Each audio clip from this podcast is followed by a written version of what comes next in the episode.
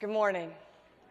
It is such a privilege to be here with you. And when I stand here, I just want to say so many things. Um, but I, I don't want to take away from the Word of God. So I'm going to say two things. This hour that you get in, in chapel every day, this is the hour you don't pay for.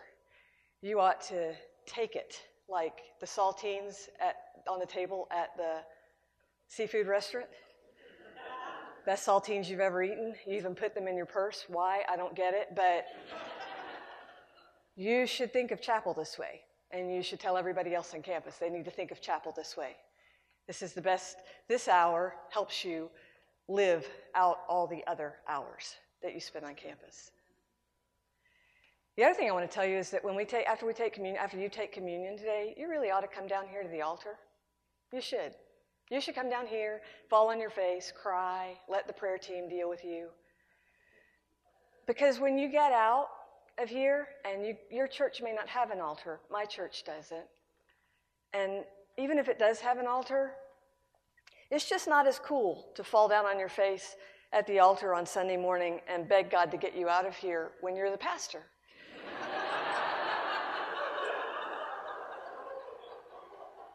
so here's your chance. Do it here. I once begged God to get me out of here, right here at this altar. And He didn't, but He proved Himself faithful. I still remember that moment. So you really should come down to the altar. We get to choose our culture. If you really wanted a culture where everybody was crying and falling on their face and praying for each other, you get to choose that. So I want you to do this. I want you to hold one hand, your left hand like this. Hold your left hand up like this. This hand is where you are right now. And this hand, put your right hand up right here. This hand is where you want to be. I want you to look at that gap between where you are and where you want to be. That gap, that gap that you're looking at right now, that gap is where frustration breeds. Amen? That gap tells me something is missing. And, and how I respond to this gap right here, that makes all the difference in the world. So, my question for you this morning is how are you handling that gap? A few years ago during Kingdom Conference here on campus, we talked about addiction and recovery, and Dr. Kitty Harris of, of Texas Tech University gave a great teaching. She talked about this gap. She says that in order to be mature emotionally and to feel normal, whatever that is, people need these basic needs met. They need physical safety. I need to know I'm safe. Emotional security. I need to know I'm heard. Identity. I need to know who I am. Competence. I need to know I'm capable. Belonging. I need to know I have a place. Mission. I need to know I have a purpose. All these things place, purpose, people you find all these things in the Garden of Eden. But we don't live in the Garden of Eden. Turn to your neighbor and say, You don't live in the Garden of Eden. You don't live there. And I'll say to your neighbor, Welcome to this side of Genesis chapter 3. Because we live on this side of Genesis chapter 3, which means most of us are missing at least one of these things. So we have gaps between our real and our ideal. Something is missing. And that gap between where we are and where we want to be, that gap between real and ideal, can create all kinds of pain and frustration. And that leaves us with a choice. We can make that a holy frustration, or we can get stuck in that gap and it can stunt our emotional and spiritual growth. That gap is where the enemy of your soul likes to hang out. In fact, that gap is what led to the original sin. The enemy of our souls got Eve to notice that gap that exists between imperfect people and a perfect God. And once she was focused on the gap rather than God, he said, Isn't that gap painful? And while it hadn't been so the moment prior, it became so the moment she began to focus on it. That's the curse of the gap. The more we look at it, the bigger it gets. We become horribly aware of what is missing, and then we focus on that feeling, and the gap just gets bigger. And to make the feeling go away, to try to make the gap disappear, to feel normal again, as Kitty Harris would say, we work too much, or we become needy in our relationships. Say amen if you know someone, not you, who is needy in their relationships. We get addicted to things that ease the pain, which then creates more pain. We begin to expect too much from other people. And we do other compulsive things we hope will fix it. We want so desperately to fill that gap. And of course, none of the things we do will span that gap, but that doesn't stop us from trying. Does this sound familiar? No, really, does this sound familiar? Because we can move on to communion if it doesn't. So that gap becomes kind of a deal, doesn't it? A proving ground. Well meaning Christians tell us Jesus fixes the gap. And in one sense, yes, he does.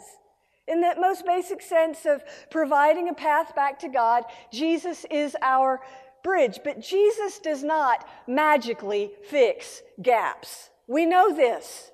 Our circumstances don't magically change. Our compulsions don't magically disappear. Our pain doesn't automatically ease. We don't always grow up and grow out of our dysfunctions just because we follow Jesus. What Jesus offers is not magic. What Jesus offers is sanctification. You should write that down or tweet it. What Jesus offers is not magic. What Jesus offers is sanctification. Sanctification is the process of maturing my perspective so that I no longer focus on the gaps, taking a creation up perspective. How can I fix this? But learning instead to see the uh, life from the kingdom down, seeing myself through the eyes of Christ, who gives grace for the gaps while he calls me to use them to grow up. I mature my perspective. So sanctification is how Christians adult. And this is the gift Paul gives us in his letters in the New, to the New Testament church. He paints picture after picture of what it means to be sanctified, to grow up. And if I had to choose one verse from Paul's writings to characterize the sanctified life, I think I'd vote for Ephesians 4:15. It is as good a mission statement for Christian maturity as any verse in the whole of Scripture, in my opinion. Paul says, speaking the truth in love, we must grow up in every way into Him who is our head, into Christ. This line should come with sound effects, like a siren or something to warn you it's coming so you can duck because this line is a revolution in 20 words. Speaking the truth in love, we must grow up in every way into Him who is the head, into Christ. Speak the truth in love, Paul says. As, is, as if any of us knows what that means anymore. I mean, we're in an election season. When is the last time you've heard anybody speak the truth, much less in love? Which is just a shame because it makes us really used to, to spin, which is so detrimental to community. We've learned to couch everything for personal gain so that the norm for public discourse is much more argument than advocacy, much more about my own provision and protection than the common good. Meanwhile, real truth wrapped in real love requires real trust. You ought to write that down. Real truth wrapped in real love requires real trust. I'm thinking about that place in Paul's letter to the Corinthians, chapter 5, where he calls the people out for how they've handled a guy in their community who is sleeping with his father's wife. You get the sense they won't confront the guy. So Paul says, Shouldn't your heart break for this person? Isn't that powerful? In the face of significant dysfunction, he is prescribing a prophetic lifestyle. He wants them to learn how to speak truth to this guy, but their heart has to break for him first. He tells us in 1 Corinthians 13 and 14 the headwaters of a prophetic lifestyle is the practice of genuine love. The prophetic word doesn't begin with sin, it begins with a broken heart. Write that down. The prophetic word does not begin with sin, it begins with a broken heart. Paul says when an unbeliever is confronted with loving truth, he is laid bare secrets of his heart are disclosed, and falling on his face, he worships. So, can I tell you two stories from my community? One time when I did it well, and one time when I really blew it. You have to listen to the good one before you can get to the other one, which is what you really want to hear. We had a guy in our community who, who was an uh, addict, and he was he came out he came to our church out of I don't know, he was studying some sort of Eastern mysticism or Buddhism or something. And so he was little, he was, he was odd. And uh, it took him a while to sort of find his place in Jesus, and he found his place in Jesus. But he's still drinking and showing up at small groups drinking and, and just sort of a mess of a person. And one night, late, it was late, he texted me something that was very inappropriate. So I t- texted him back and I said, I'd like you to meet me at the church in the morning. That's all I said. So next morning we got to the church and I put on, I channeled my mother, you know. I got her voice and I said, What you have done has crossed a line. And you're not welcome in this church if you plan to stay on the other side of that line. I want you to hear that your alcoholism has caused you to embarrass people around you. So you need to make a choice. Are you ready for Christian community? Or do you want to keep drinking for a while? Because you can't stay here if you can't be in community. And he was broken by that. He, he went to the worship space, he fell on his face in front of the cross. That was about six years ago, and he has not taken a drink of alcohol since. That one was one I did well. So just a few weeks ago, Now, I've been in ministry for 18 years, so I want you to hear this, okay? It doesn't get better, at least not in the first 18 years. Um, so, just a few weeks ago, another, she's the worst alcoholic I've known ever. And she's been in our church. We've sent her to rehab. We've tried everything. We've prayed over her. We've done everything.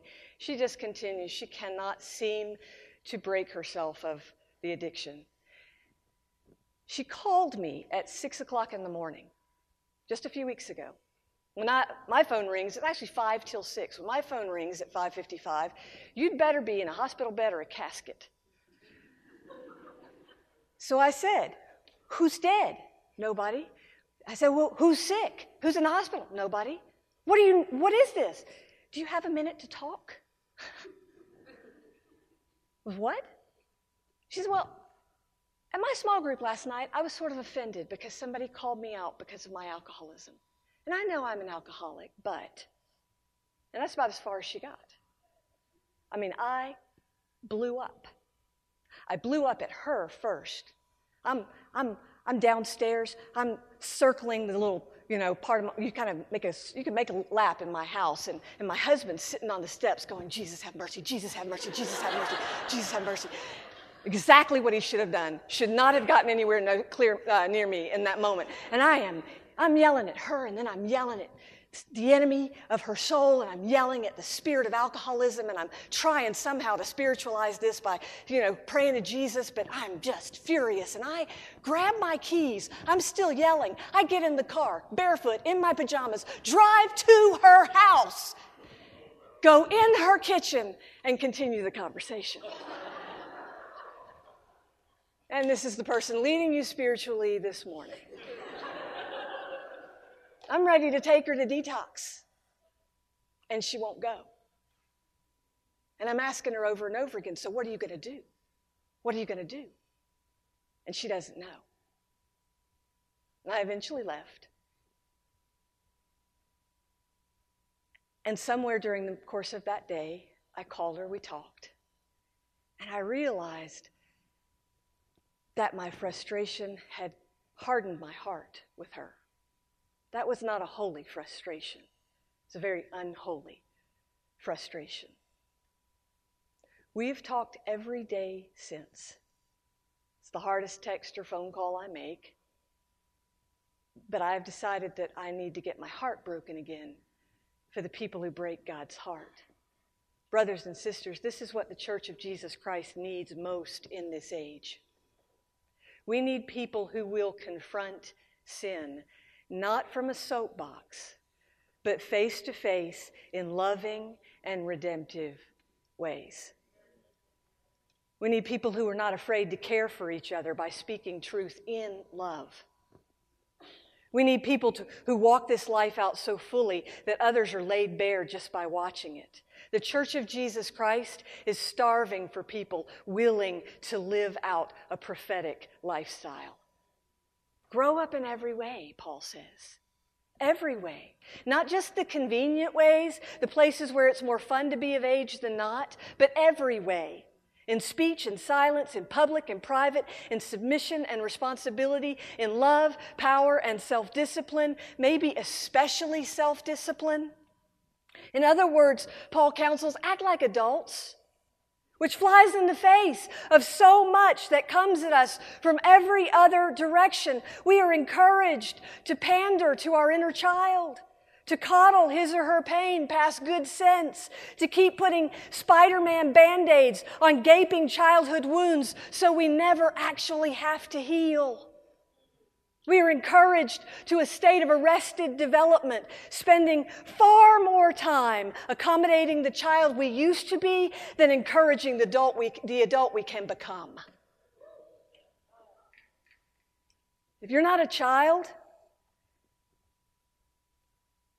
if you're not a child, there comes a day when you need to tell the child inside, I'm sorry. I'm sorry you were wounded. I'm sorry you felt invisible. I'm sorry you didn't feel safe, heard, known, valued. I'm sorry for everything in your life that didn't go the way it should have gone. But it is time for the adult in the, ch- in the room to invite the child to sit down so the adult can drive the bus. Sounds like my sister's uh, father was a sister in law's father. Was a great guy. Otis was his name. I only met him at his funeral when his children and grandchildren stood up and told some great stories about uh, his life and life out in the country. The family had a huge amount of land out there in the country, dirt roads and fields out in the middle of nowhere. Otis owned a VW bus. And most of his children learned to drive on those dirt roads on that bus. Uh, he'd let them drive out there in those old dirt roads even before they were old enough to drive. And one, one grandson stood up and said, Yeah, granddaddy let me drive the bus. First time I drove it, I was four years old. We pulled off this dirt road, and he gave me the wheel. It was a blast right up until the moment when I turned the bus over into a ditch. Granddaddy wasn't upset with me. His whole focus was on how to fix it so nobody found out. That's what happens when children drive the bus. So when the child inside is making the choices, it can be thrilling, but it can also drive our lives into a ditch.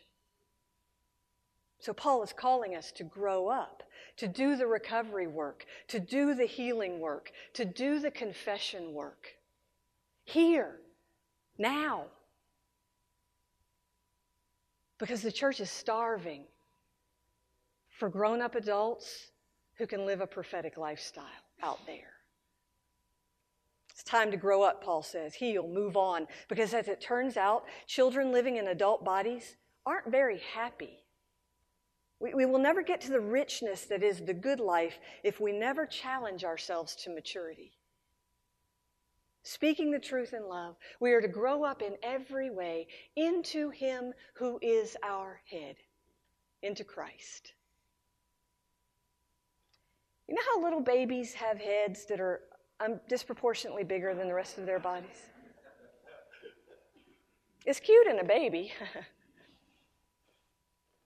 it would look odd in an adult. God is calling us to grow up into our head. Why? Because if the head is Christ, the head is mature.